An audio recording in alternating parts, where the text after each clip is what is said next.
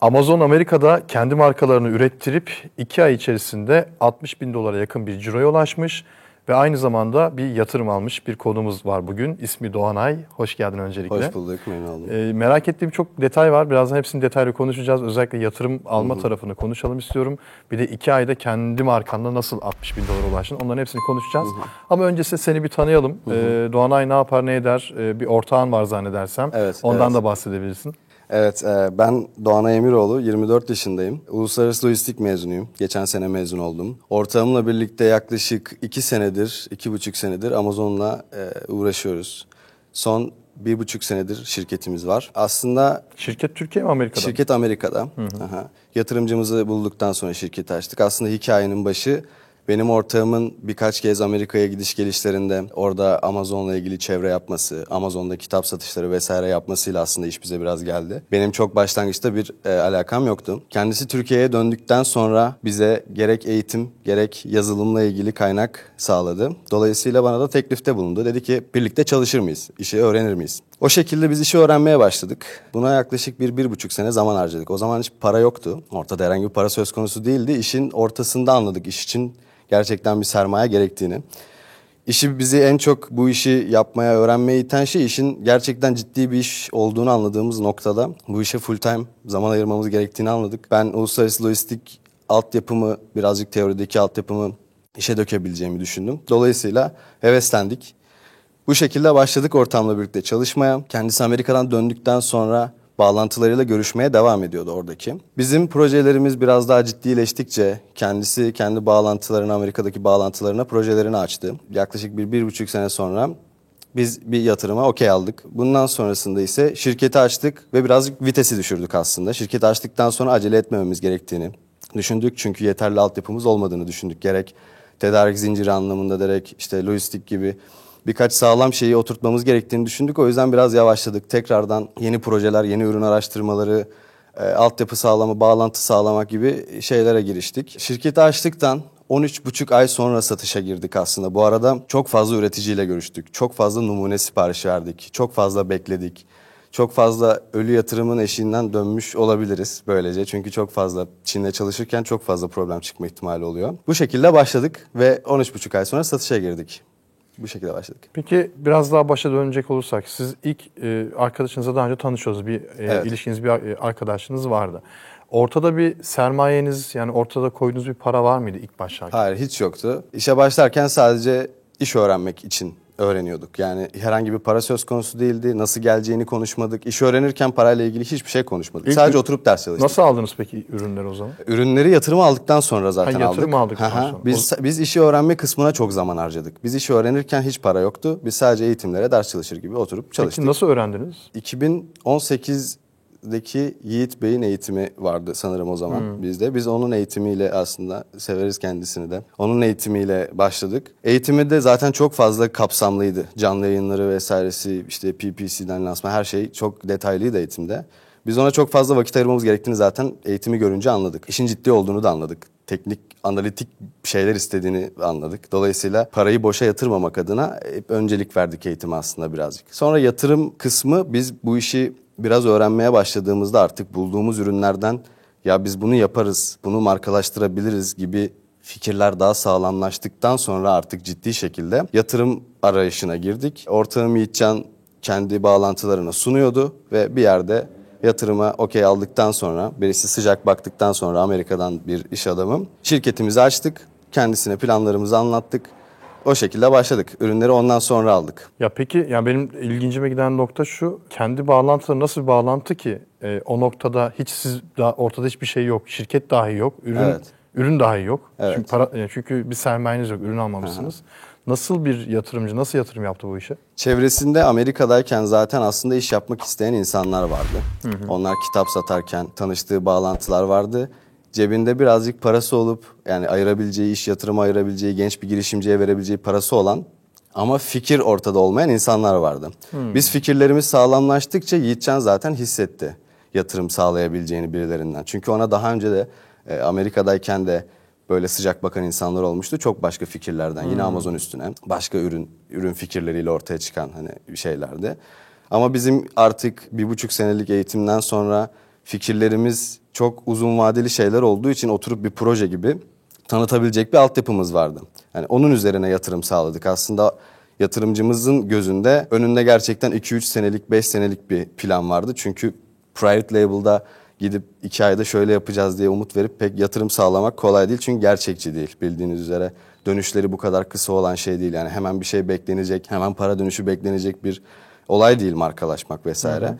O yüzden biz fikirlerimize güvendikten sonra yatırımcılara bir şeyler sunmaya başladım. Peki Yiğitcan. onlar nasıl güvendi? Yani o e, sunumda ikna edici olan şey neydi? O sunumda ikna edici olan şey bence klasik bir ticaret modeli dışında, al satın dışında bizim yaptığımız ürünlerde bu arada hep ürün farklılaştırma vardı. Yani biz kopyalayarak girme planımız hiç olmadı. Ürün farklılaştırma yapacağız, marka yapacağız. Bu şekilde işte neler elde edeceğimizi o şekilde birazcık anlattığımız için birazcık vizyon görüldüğünü ben düşünüyorum işin içerisinde. Çünkü Eğitimin 3. ayında da aynı kişilerle bağlantıya geçebilirdik. Alamayabilirdik eminim. Çünkü çok sonradan biz de işte ürün bulduk. Sonra dedik ki geliştirilmesi lazım. Herkes aynı ürünleri yapıyor. Bir pazar bulunduğunda arama sayfasına girdiğiniz zaman görebiliyorsunuz herkesin aynı ürünü listelediğini private label'da olsa. Dolayısıyla farklı bir şeylerle sonuç alan insanları da gördük bu ara pazar araştırmasını yaparken. Biz birazcık daha kendimize satış rakamlarıyla değil de pazarda fark yaratan listeleri örnek alarak biz kendi bulduğumuz ürünlerde nasıl fark yaratırız gibi şeylerin üstüne giderek proje yazdık aslında. Dolayısıyla hala hedeflerimiz uzun vadeli. İki ayda aldığımız sonuç da tamamen yaptığımız ürün farklılaşmasından olduğunu düşünüyoruz. Bu şuna mı benziyor? Mesela ben yakın zamanda bir firmayla tanıştım. Yatak yapıyorlar. Yatak kendi kendini temizliyor. Yani antibakteriyel bir e, özelliği varmış. Şimdi tam teknolojisini ezbere hatırlamıyorum ama e, normalde piyasada satılan yataklardan çok daha farklı. Yine yatak yani bildiğin yatak aslında. Yani aynı kategoride satılıyor. İşte Trendyol'da yatak kategorisine satılıyor ya da Amazon'da yatak kategorisine satış yapılıyor. Ama o özelliğinden dolayı, o inovatif bir özellik getirmişler. Antibakteriyel kendi kendini temizliyor vesaire. Ondan dolayı ne oluyor? İnsanlar merak ediyor. Daha pahalı olmasına rağmen parası olanlar o ürünü almayı tercih ediyor. Sizin de öyle bir, e, bir özelliğiniz var evet, yoksa? Ürün farklılaştırmamızın ana temeli şuna dayanıyor. Bütün pazarı inceleyip aslında müşteri yorumlarının neredeyse hepsini toplayıp hepsini analiz edip pazardaki asıl sorunları önce ortaya çıkartıp bu sorunları biz Çin'de bir üreticiyle çözüp üstüne yeni bir şey katıp yani onu oraya pazarlarken o reklama parayı harcayacakken herkesin yaptığını yapmak değil de gerçek anlamda bir çözüm getirebilecek miyiz? Yani pazarladığımız şeyin arkasında durabilecek miyiz? Yoksa sadece para kazanmak için herkesten gördüğümüz rakamları mı yapmaya çalışacağız? Asıl temelimiz buydu. O yüzden bizim bu pazarda yaptığımız şey tamamıyla bir geliştirmeydi. Biz de pazara bir şey kattık. Bizim ardımızdan gelenler de oldu. Bizim yaptığımız, bizim kattığımız şeyleri kopyalayanlar tabii ki oldu. Ama yine de ben böyle biz böyle olması gerektiğini düşündük geliştirilmesi gerektiğini düşündük. Çünkü private label yoksa çok standartlaşıyor. Arkanızdan gelen adamların daha doğrusu gelen satıcıların sizin satışlarınızın paylarını almaya başlaması çok uzun sürmüyor normalde. Yani gördüğümüz bu kendi tecrübelerimiz değil ama incelediğimiz kadarıyla böyle görüyoruz. Şimdi oralara geleceğim. Ee, şey sormak istiyorum. Yine yatırımcı tarafına döneceğim. Siz şimdi yatırımcıya dediniz ki ya ben bu ürün e, hangi kategori bu arada? Mutfak kategorisi. Mutfak kategorisi, Mutfak evet. kategorisi. İşte ben şöyle bir tencere yaptım ama bu tencerenin işte şöyle bir özelliği olacak vesaire. Piyasada yapılmayan bir ürün ama kategori çok satıyor deyip güzel bir sunumla yatırımcıya gittiniz. Yatırımcıyı ikna ettiniz ve yatırımcı size tamam dedi ben bu işe para yatırıyorum dedi ve size yatırım yapmaya karar verdi. Buraya kadar okey. Peki bu yatırımcı ne kadar bir yatırım yaptı? Bu Çok yatırımcı bizi bütçeledi.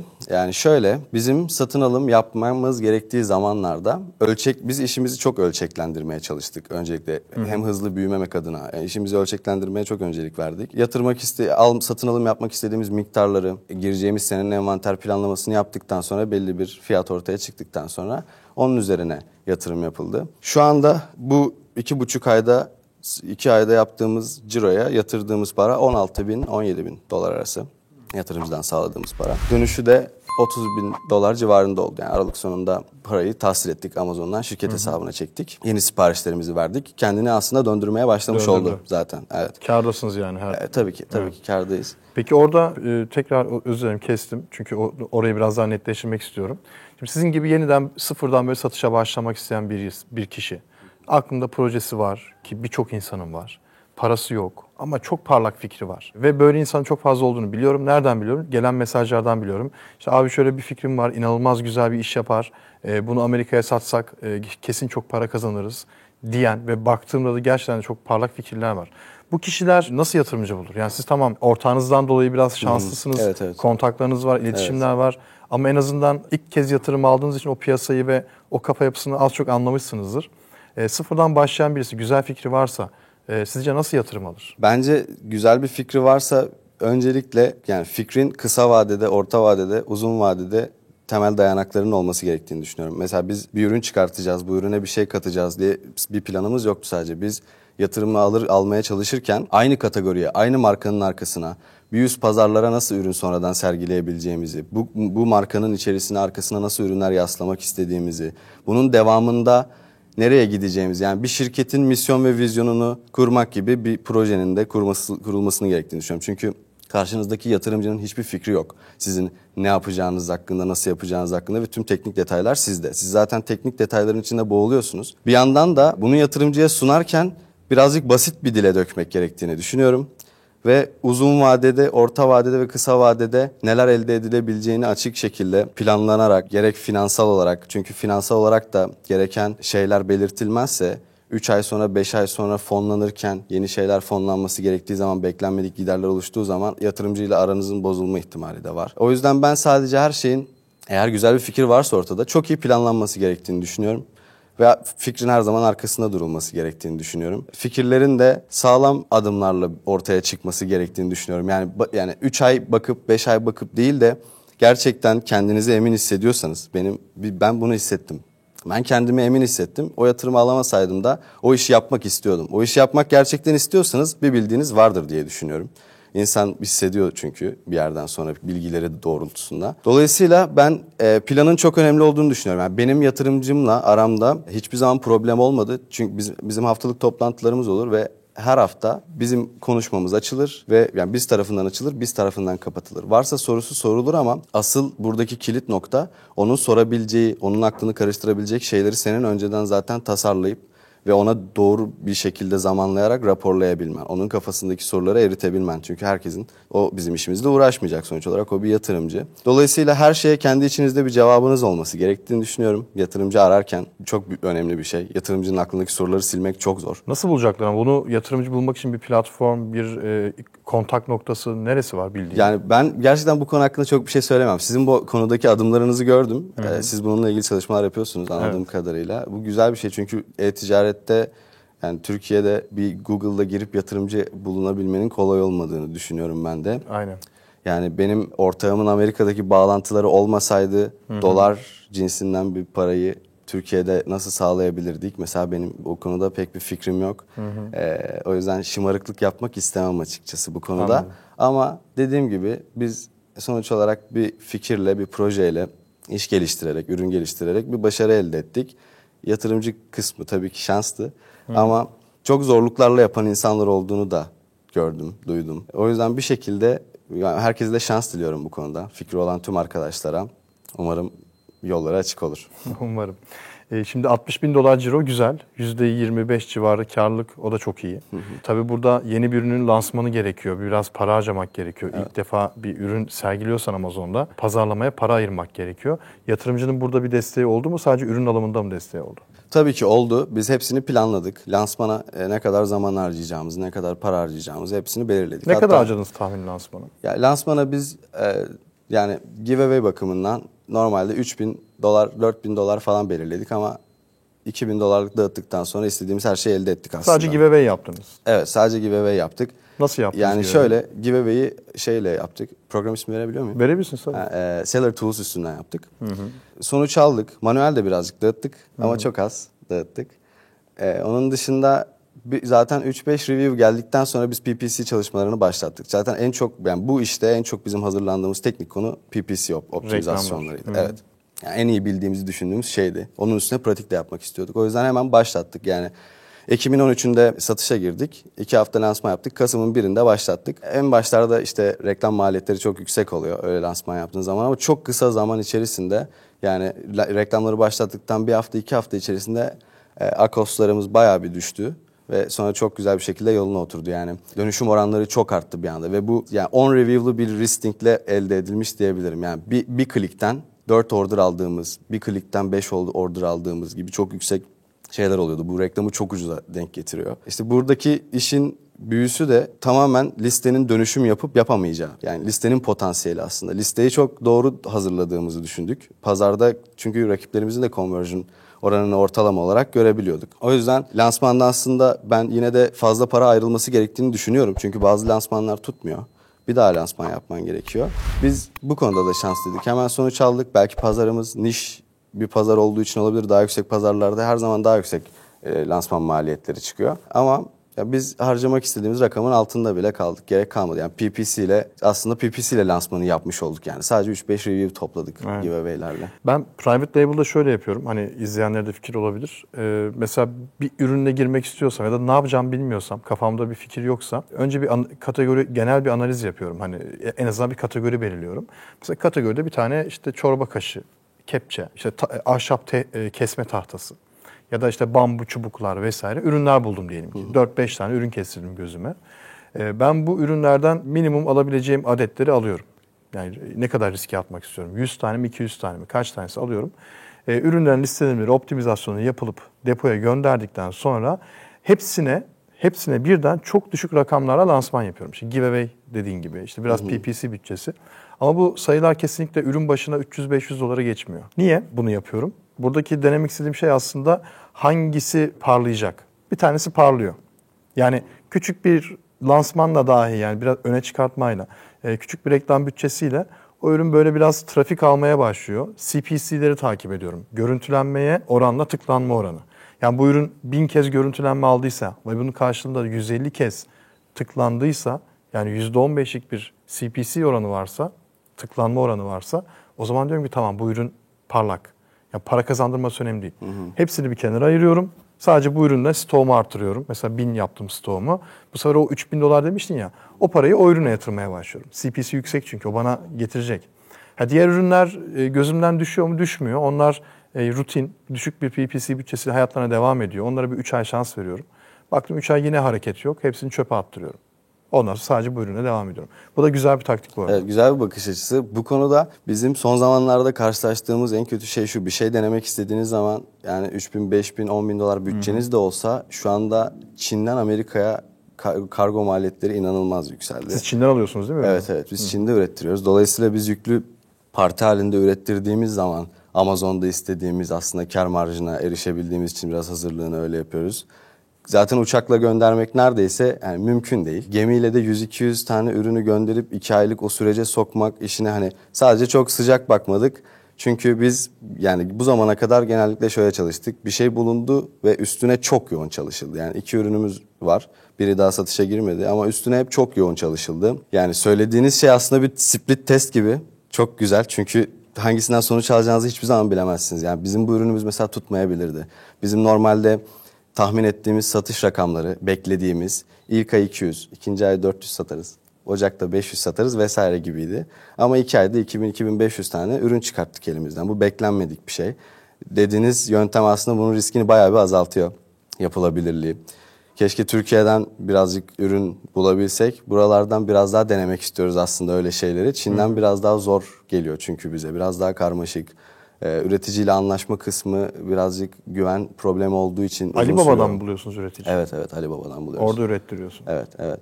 Yani çok iyi insanlarla tanıştık. Çok iyi fabrikamız var şu anda. Çok güzel çalışıyorlar. Çin'de gerçekten çok profesyonel insanlar olduğunu keşfettik.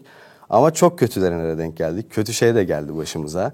Yani dolayısıyla süreci çok güvenilir olmadığı için birazcık üstüne fazla düşmek durumunda kalıyoruz. Çok uzun zaman harcıyoruz görüşmeye, güvene, numunelere vesaire. Yani o yüzden o dediğiniz tarzda bir riski pek alamadık. Ama bunun en büyük etkeni kargo maliyetleri. Bundan 3 sene önce olsaydı aynı bütçeye çok yüksek ihtimal iki ürün çıkartabilirdik. Partilerin sayılarını azaltıp deneyebilirdik. Ve çok güzel olurdu. Çünkü bu işte listeyi bile test ederken split test yapıyoruz. Ee, Facebook'ta reklam yaparken split test yapıyoruz. Aslında her şey yani biz her şeyi veriye dayalı yapıyoruz ve yapmak zorundayız. Kafamızdan ha bu güzel olur deyip yapamıyoruz aslında. Çünkü çok rakip var. Dijital bir dünyadayız.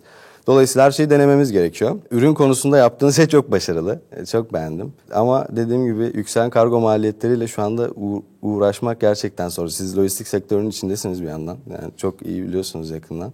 Özellikle Çin'den sanırım bu kadar yüksek maliyetler var. Ben Çin'i artık bıraktım şahsen. Yani Çin, yani bıraktım derken azalttım diyelim. Tamamen bırakmak çok mümkün olmuyor. Mümkünse eğer Türkiye'den ihracat yapmayı tercih ediyorum. Hatta şunu tercih ediyorum. İthalat yapmış, Çin'den ithalat yapmış. Mal halinde benim sat, satacağım ürün mesela elinde ve çok fazla adet var stok var. Yani örnek veriyorum ne olsun işte bir mutfakta kullanılan bir kesme tahtası. Oradan almayı tercih ediyorum. Yani Türk'ten almayı tercih ediyorum o noktada. E, Çünkü kargo maliyeti Türkiye'den Amerika'ya çok daha ucuz. Evet, ve daha mesafeden kaynaklı. Daha ve daha daha hızlı. Ve Türk Türkiye şirketiyle ihracat yaptığın için hem Türkiye'ye döviz sokmuş oluyorsun. Hani e, burada vergi avantajı da yaşatıyor sana Türkiye devleti. %18 KDV İadesi. ödemiyorsun. Yani mikro ihracatta mı Tabii tabii evet. şey? E, iade almış oluyorsun. Yani iade demeyeyim de mahsup etmiş oluyorsun. E, bunun yanı sıra e, dediğim gibi dolar kazanıyorsun. Şirketin dolar kazanıyor. Türk, Türk şirketin dolar kazanıyor. Ve e, hacimler yüksekse ki 60 bin dolar iki ayda çok iyi para. Yani bir sene sonra muhtemelen siz milyon dolarlarla konuşacaksınız diye tahmin ediyorum. İnşallah öyle olur. Bunu mesela Türkiye üzerinden yaptığınız zaman devletin size vereceği işte destekler, e, krediler çok inanılmaz yüksek olacak. Bunları Amerika'da sağlamak Tamam siz biraz şanslısınız bulmuşsunuz yatırımcıyı ama genel e, insanlar için söylüyorum bunu. Türkiye'de yaşayanlar için söylüyorum. Türkiye üzerinden yapmak çok çok daha karlı ve mantıklı olacaktır. Evet, evet. Bir soru sorabilir miyim bu Tabii, arada? tabii. Mikro ihracatta ETGB.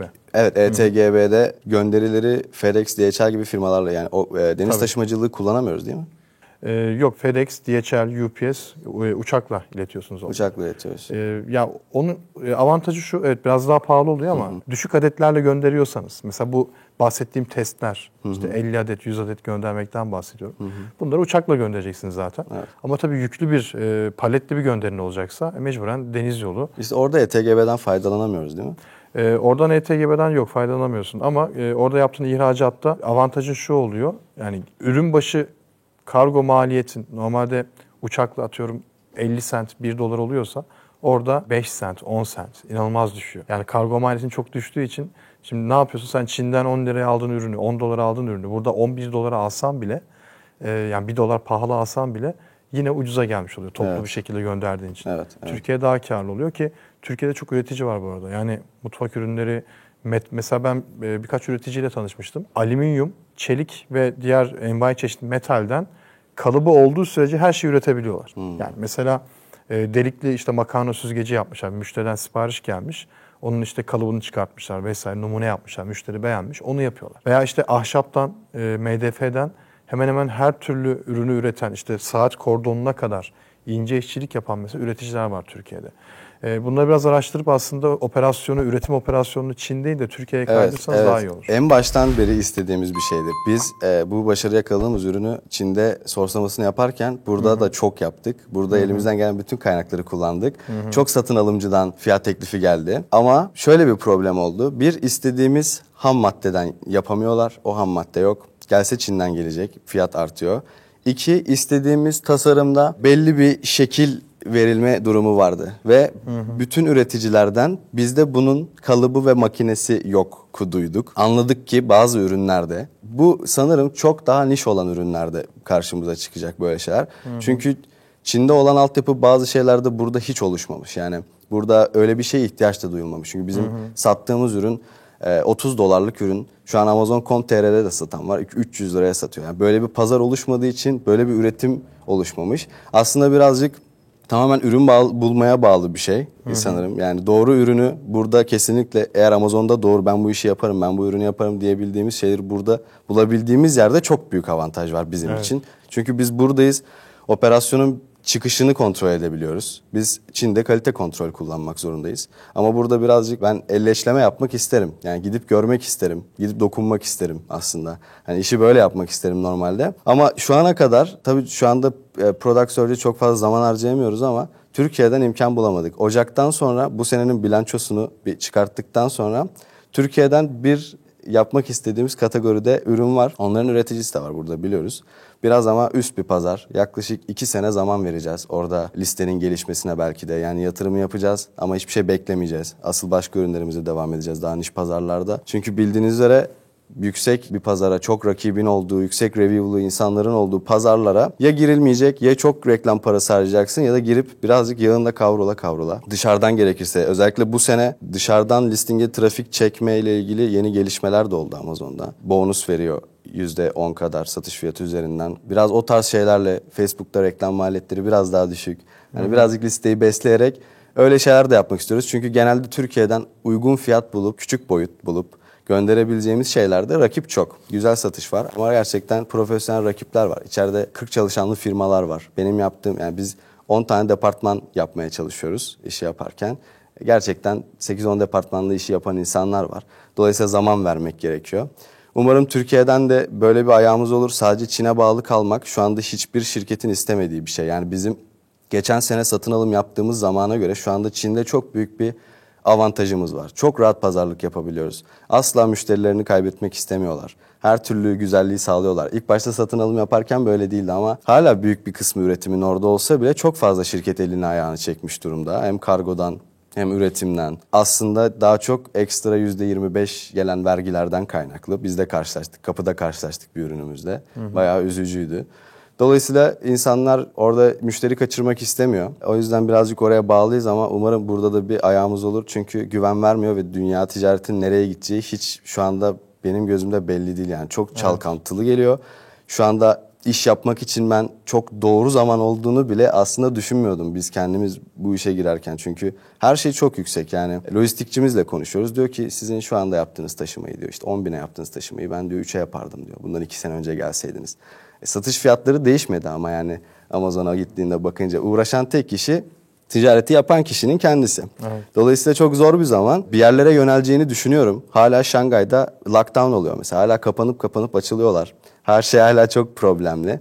Bir de Çinliler yılda 90 güne yakın tatil yapıyor. Evet sürekli tatil yapıyorlar. Çok tatil yapıyorlar. Evet, onların sürekli tatillerine göre üretimi tatilden önce bitirebilir misiniz? Bitiremez misiniz? Ya Black Friday'den 2 hafta mı 3 hafta mı önce mi uzun bir Çin tatilleri var. Ya tam böyle şey e, Black Friday kampanya dönemi. E, senin belki stoğun azalmış ilave stok yaptıracaksın adamlar tatilde. Evet, Yani envanter yönetimi için evet. yerlerde çalışmıyor adam. Evet evet yani onu senenin başından sizin planlamanız gerekiyor. Biz geçen Evet. sene yaşadık problemini. Sezonun ortasında bir parti malımız anca indi Amerika'ya. Onu Amazon depolarına sokana saydırana kadar bayağı bir çile çektik. Fiyat yükseltmek zorunda kaldık. Halbuki satıcımızı kesti yani. Belki de 3000 satabilirdik o ay. Envanterimiz vardı ama bu sene biraz daha akıllı davranmaya çalıştık. Takvimlerine baktık. Dedik ki şu dönemden önce üretimi bitirebilir misiniz? Çünkü onlar bitirirse biz direkt teslim aldırabiliyoruz e, taşıyıcımız taşıyıcı firmadan. O yüzden birazcık envanter yönetimi yapmak zor bence Çin'le. Çünkü hem iki ay bir taşıma süresi var yani bir ay bir buçuk ay taşıma süresi var. Hem de adamlar çok tatil yapıyor gerçekten yani. E, bu arada hani bizi izleyen üretici varsa işte az önce vermiş olduğum gibi ahşap ya da işte metal e, ürünler üzerine üretimler yapanlar ya da tekstil olabilir fark etmez. E, ki genelde bana mesajlar geliyor bununla ilgili biz şunun, şunun üretimini yapıyoruz diyenler oluyor. Lütfen bu videonun altına yorumlar bölümüne iletişim bilgisi vesaire biz şunun üretimini yapıyoruz bize ulaşın gibi yazsınlar. Ben hepsini yayınlayacağım zaten ekibe de söylerim yayınlamaları için. E, en azından bu video birazcık da üretici kaynağı için e, Evet, insanlara faydalı olur. Ya bu ülke için de bence çok e, Kesinlikle. kaliteli bir durum. E, bu yapılan şey, bu desteklemeye çalıştığınız şey. Üreticilerle ne bileyim genç satıcıları ya da e, yurt dışına satış yapmaya çalışan insanları buluşturmak çok, önemli. Çünkü Türkiye'de bunun bu şekilde bir altyapısı henüz yok yani. Alibaba.com gibi. Ya ben mesela Merter'deki bir üreticiyle kolay kolay konuşup mesela şu anda anlaşamıyorum. Yani Gidip hepsini tek tek gezmem lazım vesaire. Bunun için bir platform yok. Türkiye'de bunun altyapısı dolayısıyla olmadığı için şu an aslında kurulmaya başlandı diyebiliriz ama bu şekilde yani. Aynen. Şu an peki 60 bin dolar e, cironuz var. İki ay çok kısa bir süre. Bunu başarmışsınız ve hızlı başlamışsınız.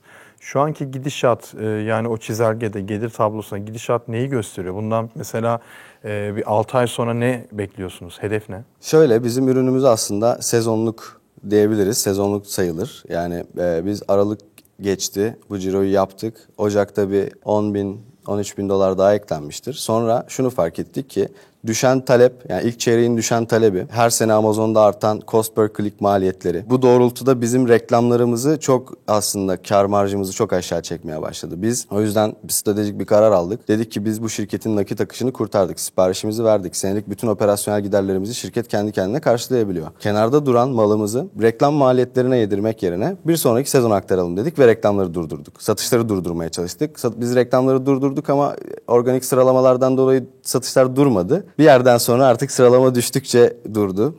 Yani planımızı o şekilde yaptık çünkü birazcık zor mücadele etmesi. Sene boyu çok iyi satan ya da ortalamanın üstüne satan bir ürününüz yoksa her sene reklam işleri biraz daha zorlaşıyor Amazon'da. Mücadele etmesi zorlaşıyor ve bunu karınızdan ödüyorsunuz. Çok iyi hesaplama yapmanız gerekiyor. Yani ben bazen rakiplerime bakıyorum. Diyorum ki mümkün değil. Yani şu an para kazanıyor olması mümkün değil. Sadece nakit akışını sağlamak için yani o iki ayda kendini kurtaramadığı için bizim gibi düşük sezonda sadece likide etmeye çalışıyor ürününü.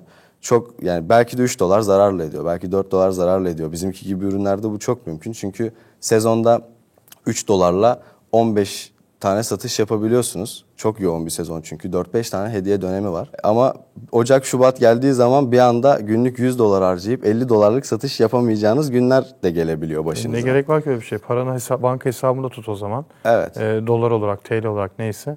Ee, o para orada dursun. Aynı şey. Yani. Kesinlikle aynen. Kesinlikle. Daha garanti. Evet yani biz biz o yüzden öyle bir şey ihtiyacımız kalmadığı için biz çok mutlu olduk gerçekten. Sezonda bunu elde edebildiğimiz için. Yani umarım seneye şu an 15-20 gün sonra Çin'den aynı ürünün bir parti daha malı yola çıkacak. Onu Aralık'ta zaten ürettirdik para geldiği zaman. Artı birazcık sarkıttığımız envanterimiz var. Bu sene hedefimiz kar marjını yükseltmek. Nasıl yükseltmek? İlk girdiğimiz zaman biz reviewsız bir listingle PPC kampanyası açıp product description'ımız bile yoktu. Çünkü trademark hemen alamadık. Yani aslında hatamızdı. Erken başvurabilirdik. Trademark'ımız zaten Aralık sonu Ocak'ta falan geldi. Brand Registry'e öyle girebildik. Yani bu satışı yaptık. Bu conversion rate'ler %30, %50'nin altın üstünde seyretti biz satışı yaparken ve çok zayıf bir listingdi aslında gerçekten yani. Sadece main image'ı güzeldi bana sorarsanız. Ana fotoğraf güzeldi. Şimdi Aralık sonunda bu başarıyı gördükten sonra direkt gittik reklam filmi çektik. Amazon için e, ürüne. Direkt kaliteli bir product description hazırladık. Dolayısıyla bunlar biraz daha conversion rate'in üzerine koyabilecek şeyler diye düşünüyoruz. Bunun dışında da bu sene biraz da artık vaktimiz olduğu için ve Amazon bununla ilgili bir e, teşvikte bulunduğu için dışarıdan artık Amazon'a müşteri getirme, listeye müşteri getirme ile ilgili çalışmalarımız var. Dolayısıyla reklam maliyetlerini iyice azaltmak istiyoruz. Aralık sonunda bilançoya baktığımız zaman reklama ne kadar para harcadığımızı gördükten sonra bunun ne kadar ciddi bir şey olduğunu daha iyi kavradık. Çünkü reklama yatırmadığın sürece para kazanamıyorsun. Ama ne kadar performanslı yatırıp kazandığın aslında burada asıl olan şey. Dolayısıyla biz yine bu sene optimizasyon kalitemizi geliştirmek istiyoruz. En en iyi yaptığımız iş bu olsun istiyoruz. İşin teknik kısmında çok iyi olmak istiyoruz. Bize zevk veren kısım bu. Yeni yatırım sokmayı düşünüyoruz Ocak'tan sonra şirkete. Şu an bu sene çok e, kontrolsüz büyümek istemedik. Ben birazcık tedirgin oldum hatta. Ortamda konuşurken dedim ben korkuyorum yani. Tamam sattık ama hemen şirkete tekrar para sokmak demek bir daha onu bir döngüye sokmak demek. Yani işi kontrolsüz büyütmekten birazcık korktum. O yüzden bu sene e, umarım Aralık ayında güzel bir sonuçla tekrardan çıktıktan sonra şirkete bu sefer tekrar güzel bir yatırımla, yeni kaliteli bir projeyle 2023'e öyle girmek istiyoruz. Umuyorum inşallah e, hedefiniz yolda ilerlersiniz. Çok teşekkür ederim. Ben çok da memnun oldum. Çok memnun oldum Ayağına işte. sağlık gerçekten. Çok sağ ben de çok evet. memnun oldum. Çok güzel fikirler aldık. Özellikle üretim konusunda, yatırım konusunda biraz ufkumuz açıldı. E, umuyorum sizin de işinize yaramıştır. Bu konuyla alakalı genel olarak fikriniz varsa, yorumlarınız varsa lütfen bizden esirgemeyin. Alttaki yorumlar bölümüne yazmayı unutmayın. Siz de benzeri şekilde buraya konuk olarak gelebilirsiniz. Yine yorumlar bölümünde bir formumuz var aşağıda. O forma tıklayarak buraya konuk olarak gelebilirsiniz. Bir başarı hikayesi ya da bir başarısız hikayesi bize anlatabilirsiniz. Çok teşekkürler. Kendinize çok iyi bakın. Hoşçakalın.